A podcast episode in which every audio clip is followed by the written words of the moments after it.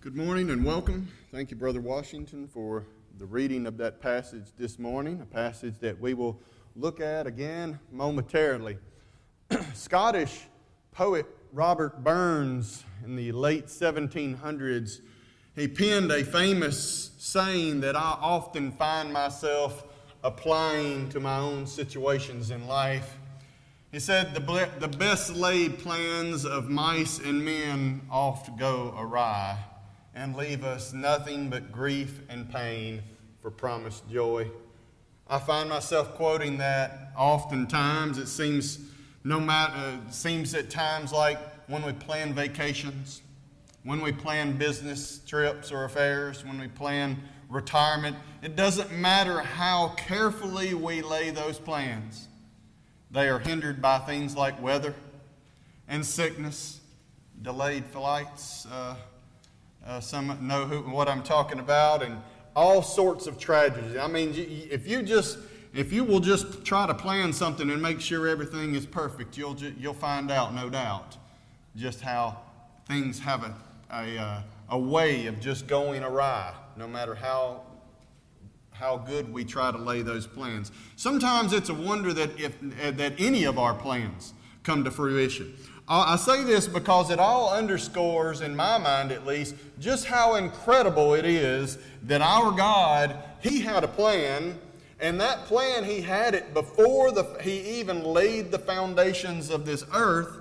It was a plan that would employ all of the host of heaven. It would need to be executed at just the right time, and it would be faced with unimaginable opposition. And yet, when it comes to God, the best laid plans of God do not go awry.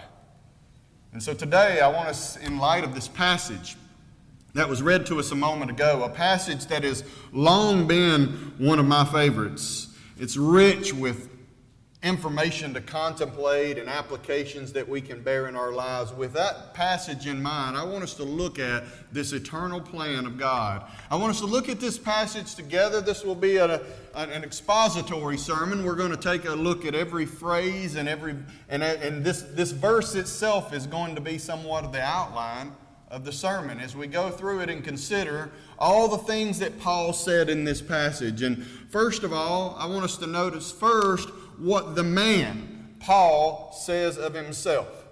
He begins in verse number 8, in the first phrase of verse number 8, by saying, Unto me, who am less than the least of all saints. Let's just stop right there for a minute. Isn't it rather interesting to hear Paul speak of himself this way? I mean, he being perhaps the most influential human being to Christianity, saved the Lord Himself. I mean, he spent years of his life on missionary journeys, establishing and strengthening churches. The majority of the New Testament is was is letters written by him to those churches. And we might ask is this some sort of false pride that we're seeing here on the part of Paul? Why would he say such a thing? We find the answer in 1 Corinthians 15 verse 9 when he, this statement he made to the Corinthians answers that question was this false pride on Paul's part? Listen to what he said to the Corinthians For I am the least of the apostles, that I am not meet to be called an apostle, because I, uh, because I persecuted the church of God. Of course, we have also the account of Paul, who was also called Saul, written by his own companion Luke, which tells us about his past and the havoc that he made of the church, entering into houses and dragging out both men and women into prison and giving his consent even to their deaths, Acts chapter 8, verse 1 and 3. Now, this is not false pride on the part of Paul. This is true humility. This is the words of a man who realizes his debt to sin. This is a man who realizes the grace that has been bestowed upon him by the one who paid that debt.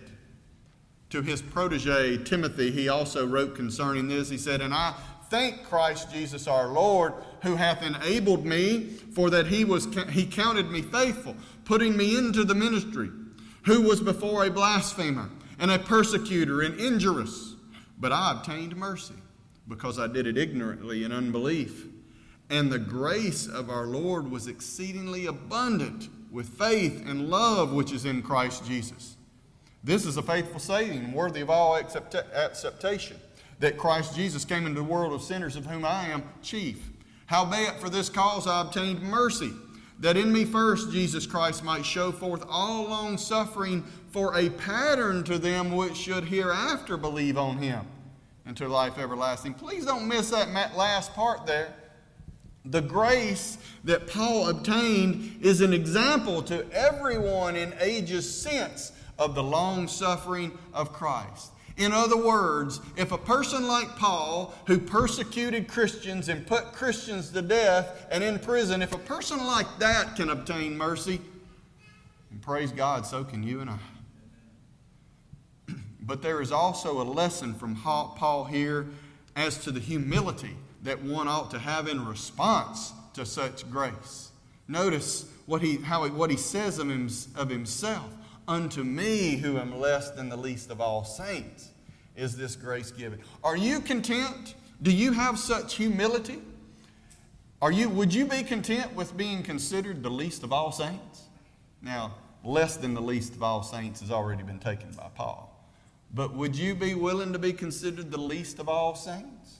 Do you have the kind of humility that Paul exemplified here? But let's continue on in the verse and notice some other lessons. Let's notice verse number 8 again, but let's notice the next phrase. He says, and this now time, he's, let's notice what he says about his ministry. Is this grace given unto me, who am less than the least of all saints? Is this grace given that I should preach among the Gentiles? You see, Paul, he calls himself in Romans 11 13 the apostle to the Gentiles. But that appointment wasn't one of his own design, it was ordained from heaven.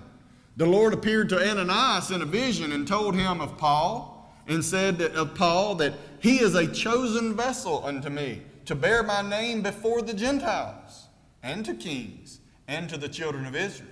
So it wasn't just to the Gentiles, but the Gentiles first and foremost. In Acts chapter 13, verse number 2, the Holy Spirit directed the church of Antioch to appoint to their missionary effort Paul and Barnabas, who would be going out into the missionary field into predominantly Gentile areas. It is, of course, all this has to do with Paul being a ministry, his ministry being towards the Gentile, but there's something else that really warrants our attention more in this case, in this particular phrase, this particular passage, what he says about his ministry, and that again is his attitude. Notice his attitude toward the appointment. Paul was excited to play this role in the cause of Christ. He didn't compare his role to the role of others. He didn't seek praise or earthly reward. He was focused on what he saw as a grace or a privilege to serve do you consider your service to the Lord to be that way a grace and a privilege? If not, we ought to pay more close attention to the example here of Paul and follow, follow, Paul and follow him. And also, if we consider the fact that he was a Jew, and one thing that we all know very well of Jews in the first century was that they were very prejudiced toward Gentiles. Perhaps Paul might have even viewed his ministry as a step down from, say, apostle to the Jews which is the appointment that Peter had, Galatians 2 7. But Paul, but there's no indication whatsoever here that Paul, that Paul considered this appointment beneath him. He didn't show any kind of envy whatsoever concerning the appointment of others. Again, he just considered it a grace, the fact that he had been given an opportunity to serve. Shouldn't we all consider whatever way we might serve the Master as a grace or a privilege?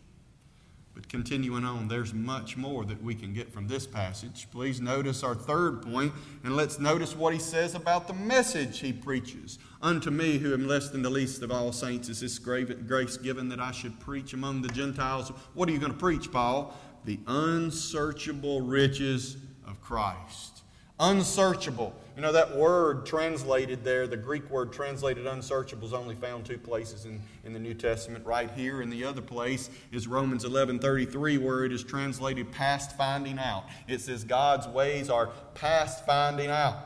And so, what Paul is saying is that the boons, the benefits, and the blessings of Jesus Christ are of such a depth that they are not able to be fully Uh, comprehended or appreciated by our finite minds. they are unfathomable. They are incomprehensible. They are past finding out. Have you considered that? Have you, have you considered how great the blessings are in Christ Jesus? As we, may tr- we might try to list them, and certainly we could come up with a lengthy list of things that God, Christ has provided us justification, sanctification, and He has provided us with salvation for, repent, for redemption, and all these things we could talk, and they would all fall utterly short of what we will ultimately find when this life is over, are truly the riches in Christ Jesus. But notice what he calls next the mystery in verse number 9. He says, And to make all men see what is the fellowship of the mystery, which from the beginning of the world hath been hid in God who created all things by Jesus Christ. What Paul is calling here as the mystery is the plan that God had to save man. This plan was in the mind of God in the very beginning, before the world was ever created. God already knew man that man would sin. He already knew that man would need a savior or a redeemer. And God had already worked all of his plan out. That plan Paul also calls God's eternal purpose later on in the passage. It was a mystery because it was kept secret. It was, as is stated here, it was hid in God. That is, God knew it and no one else knew it. God didn't reveal it to anyone else. It was God's secret plan, if you will. It was forbidden from all mankind and celestial kind. Speaking of this untold plan of God, Peter said this, 1 Peter 1:12, unto whom it was revealed that not unto themselves, but unto us did they minister these things. He's talking about the prophets that in times past spoke on behalf of God. Unto them these things were revealed that not unto themselves, but unto us, that is our generation, in Christ, that they did minister these things, which are now reported unto you by them which have preached the gospel unto you with the Holy Ghost sent down from heaven, which things the angels desire to look into. That is, the prophets, the, pre, the, the patriarchs of other biblical ages they did not have a complete knowledge or understanding of the matters that they were speaking of. Neither did the angels in heaven understand these things, but they certainly, it, it certainly had heaven's attention. Paul's excitement is this that what was a mystery, what was hidden, has now been revealed, and he has the privilege to be the one to reveal that to the Gentiles. And so Paul was extremely excited about that opportunity. Now all can see what he calls the fellowship of the mystery, or Uh, what do we do when we fellowship? When we fellowship, we all come together. And so what he's saying is all the parts, all the little pieces of the mystery that were understood, they've all been brought together now. So now we have an explanation of the things that were not understood in the past. The things that men and angels desired to look into now we can understand. It's as if they were before trying to assemble a puzzle, but they didn't have the, the picture on the box. You know how important the picture on the box is to putting the puzzle together. They didn't even have all the pieces to the puzzle. And they were trying to put it together, but they could only get so far. But now, for us, now we have the picture on the box. And now we have all the pieces. And so we can put the puzzle together. You might say, well, how then do we put the puzzles, puzzle together? Paul answers this in the same chapter, if you'll just look back a few verses to verses 3 through 5, notice what Paul said there. He said, How that by revelation he made known unto me the mystery, as I wrote afore in few words, wherein or whereby, notice, when you read, you may understand my knowledge in the mystery of Christ, which in other ages was not made known to the sons of men, as it is now revealed unto his holy apostles and prophets by the Spirit. You see, friends, we can assemble the puzzle pieces today. We can put it all together. How do we do that? By studying, by reading the Word of God. It's all been revealed. The Holy Spirit revealed it unto the apostles, and the apostles have revealed it unto us by their writing. If we will just go to the Word of God and study, we don't have to worry. We don't have to say, you know, some people today even say, well, the Bible is just a mysterious book. No, the mystery has been revealed to us. We just have to study and come to an understanding of that mystery. Have you considered what a blessing it is being on this side of the cross to have the ability to see the complete picture and come to a full understanding of God's plan? Let's continue on in our last point this morning. Notice now what he says about what's been manifest, or that word manifest, what means made known. What, what, Paul, what is Paul said has been manifest or been made known? Notice he says in verse, what he says in verse 10 and 11. To the intent that now unto principalities and powers in heavenly places might be known by the church the manifold wisdom of God according to the eternal purpose which he purposed in Christ Jesus our Lord. The mystery that has now been revealed was done so for a purpose. What was that purpose? First of all, it was to unveil the Master's grand design to both heaven and earth, to satisfy all of creation's desire to know how it could possibly be done. How could a perfect and just God secure unto himself an imperfect and sinful man? All of heaven was leaning forward on the edges of their seats trying to figure this out. And now this is part of the purpose here of God's plan. God now wants this to be revealed in the Christian age so that all of heaven and all of earth can see the understanding behind this. Secondly, so that all might see his glory. It says the manifold wisdom of God. Manifold being immense or infinite wisdom of God. When I think about this great plan and how long ago it was in the mind of God before the world was even created and how all the host of heaven was employed and how it had to be done at the, at the just the right particular time and not only was it would be, it be opposed by man all along the way but even some of the some of the members of heaven would even be in opposition to it when i think about all that and how the plans of mice and men often go awry it just amazes me the power of God to see this through and his willingness to see it through. Thirdly, the purpose of this was to showcase the collective body of the saved, the redeemed, aka the church. The ecclesia is the word there in Scripture. Ecclesia is a compound of ek, which means out, and kaleo means to call, and so it literally means to call out.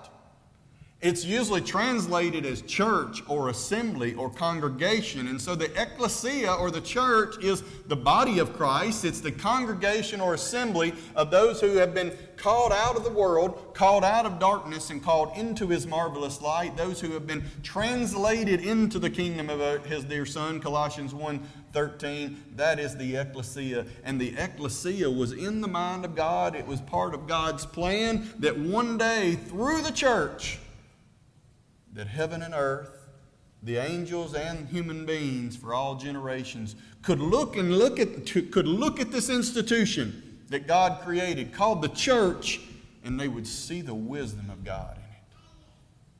The church is the body of believers through which God is revealing to all of creation his infinite wisdom. Have you considered how important the church is to the eternal purpose or plan of God. You know, some have supposed that the church is an afterthought, and that when the Jews rejected Jesus' son, that God used this as a stopgap measure or some kind of some kind of temporary plan until heaven can regroup and perhaps send Jesus again and, and try to do this thing all over again. But how does that hold up in the light of the testimony that we've been reading here? It doesn't hold up at all, does it? Some people suppose that they can even be saved and get to heaven outside of the church. How does that hold up? Concerning the passage we're looking at. Some people suppose that they can be saved without ever actively participating in the church. How does that hold up to the passage that we're looking at? They don't hold up at all. Friends, as we conclude, we have looked very closely at this inspired passage today. And by it, we've been given some exemplary characteristics of one of Christianity's greatest champions. We've also been, we have also been reminded of some great eternal truths. And so I want to commend these following applications to you from our study today. I don't have these listed on the screen, so if you're taking notes, you'll have to, you'll have to write these down. Lesson number, uh, application number one what do you think of yourself? What do you think of yourself? Do you have the humility and the conviction that Paul had? If not, then maybe you don't fully appreciate the state that you were once in because of your sins. Perhaps you need to be reminded of the debt that was paid for you, for your salvation. You know, Paul understood that the wages of sin are death, Romans chapter 6, verse 23. Do you understand that because of sin that you deserve to die? That is the penalty. Do you understand the weight of your sins? Do you understand what it cost? Do you understand that it was needful for God to have this plan in order to save you because of your sins? If you do, if you really truly understand that, you ought to have the humility that Paul had, and you ought to have the conviction that Paul had. Lesson number two, or application number two. How do you feel about your ministry? Your ministry is not apostle to the Gentiles, that was Paul's ministry. But we all should have a ministry. What is a ministry? A ministry is a work or a program or an ability that we have that's being used to accomplish the overall mission of Christ. And what mission is, what is it of Christ? To seek and to save the lost. That was his mission, Luke 19 10. And so a ministry is a means to that end. A ministry can be something that's organized, a work or a program, or a ministry can be just a, an ability that you have that you're using to accomplish that. But we all should have a ministry. We all should be involved in ministry. Every Christian should play a role, whatever role that they can, in the continuing mission of Christ. And we use our talents, or maybe in some cases we use our treasures, or we use our abilities for example, some people have been financially blessed so that they can be big contributors to the financing of the work of Christ. Others have the ability to be teachers and preachers. Others may be good encouragers, good at making friends, good at comforting people, good at empathizing and supporting others. We need all of that. Are you aware of what abilities you have? Are you, are you ministering in some way to the cause of Christ? Whatever ministry you are involved in, does the end goal excite you like it did Paul? I hope it does. Remember, Paul's, Paul's ministry was to the Gentiles. And again, as I mentioned, Paul might have, might have in the back of his mind, being raised a Jew as he was, he might have had some kind of prejudice he had to overcome there. He might have been tempted to think, well, why did I have to get this terrible mission, this ter- terrible ministry to the Gentiles? But we don't read anything of that sort from Paul. Paul was Paul just saw it as a grace, saw it as a privilege. Does the end goal of the mission of Christ excite you like it did Paul? If not, then perhaps you need to be reminded of how important that mission was to God how important it was to Christ, how important it was to the Holy Spirit, to the angels that desired to look into these things, to those prophets and apostles that, that taught of these things and didn't even understand what they were talking about, and they desired to look into them. As another lesson, a, a third lesson for us from this, or third application, how much do you appreciate the blessings of Christ? Paul called them the unsearchable riches of Christ. How much do those unsearchable riches mean to you? Forgiveness of sin reconciliation with God, eternal life, a purposeful and meaningful way to live this life, a comfort and hope that cannot be taken away from you, and many, many more things could be listed. Paul said we can't even imagine all the good things that are blessings to us from Christ. How important are those to you? A fourth application from our lesson today how much do you appreciate the eternal plan of God? When you consider the resources, the manpower, and the time and cost that, that was put into putting into such a, putting a, such a plan into action. From an earthly point of view, such a plan would be impossible to execute. As we mentioned, those plans would go awry if laid by man. Does it not warm your heart to know that God so loved the world that he was willing to go through it all? Another lesson, application. How much do you appreciate the Lord's church? Do you realize in this eternal plan of God, the two most important elements were Christ and His church. The two of them, you can't have one without the other. And to neglect one is to neglect the other. It is God's eternal plan that you be saved and that you do so by being added into the church. In fact, in Acts chapter 2, we find that as people were baptized for the remission of sins, the Lord added them directly into his church. In 1 Corinthians 12 13, Paul says, By one Spirit we are all baptized into one body. And so it's God's plan that people be saved by and through the church. It's God's in, in plan that you be in that institution and that in that institution you find the opportunity to grow, that you can find the encouragement you need, accountability, and companionship until such a time as that institution or that eternal kingdom will be handed up unto the Father. 1 Corinthians chapter 15 verse 24 tells us in the end that's will be the state of the church. What is now an, a kingdom on earth will be handed up to God, and it will be an eternal kingdom that lasts on into eternity. A final lesson, final application. Do these things show, do these appreciations, presumably that you have, do they show in your zeal? Do they show in your conviction? If not, then I suggest that we meditate on this passage, on these things. Repent of our indifference and began working with enthusiasm for the Lord. First uh, Colossians chapter 3 verse 23 says that whatever we do, we should do it heartily as unto the Lord or with enthusiasm.